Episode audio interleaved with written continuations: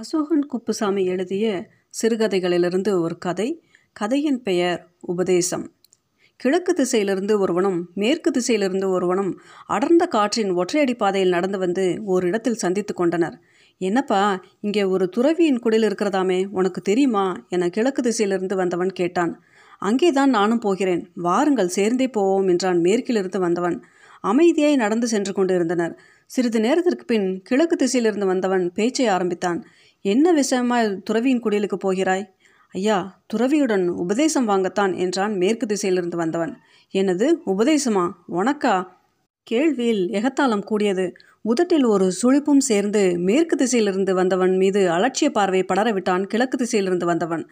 தொடர்ந்து கேள்விகளை கேட்டான். உனக்கு மகாபாரதம் தெரியுமா? தெரியாது ஐயா. ராமாயணம் படிச்சிருக்கியா? இல்லைங்கோ அதெல்லாம் தெரியாதுங்கோ. பக்தி நூல்கள் ஏதாச்சும் படிச்சிருக்கியா? இல்லை வேத பாராயணங்கள் ஏதாவது கேட்டிருக்கியா?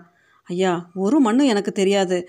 துறவிக்கிட்ட உபதேசம் வாங்கணும் அம்படுத்தான் என்றான். ஒன்றுமே தெரியாது நீ உபதேசம் வாங்கி என்ன பண்ண போற? எதுவும் தெரியலனா என்னங்க? அதான் துறவி உபதேசம் ஒன்று இருக்கே அதை கெட்டியா பிடிச்சுக்குவேன்.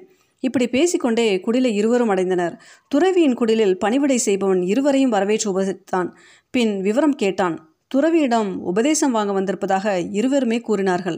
என்னங்க ரெண்டு பேருமே தாமதமாக இருட்டுற நேரமாக பார்த்து வந்திருக்கீங்க. அதுவும் இல்லாமல் நாளைக்கு துறவி மௌன விரதம் இருக்கிற நாள்.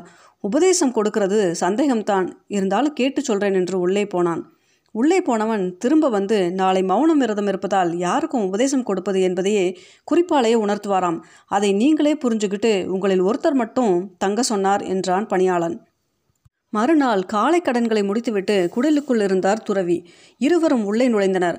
மௌனமாக சைகையாலே ஆசிர்வதித்து அமர சொன்னார். இருவரையும் கூர்ந்து கவனித்தார் துறவி. முகத்தில் ஒரு புன்னகை தவழ்ந்தது. அவர் எதிரில் இரண்டு சிறிய மண் குடுவைகள் ஒன்றில் தானியங்கள் நிரம்பி வழிந்தும் மற்றொன்று காலியாகவும் இருந்தன. துறவி காலியாக இருந்த மண்குடவையை கைகளில் ஏந்தி வானத்தை பார்த்தபடி மனதுக்குள் பிரார்த்தித்தார்.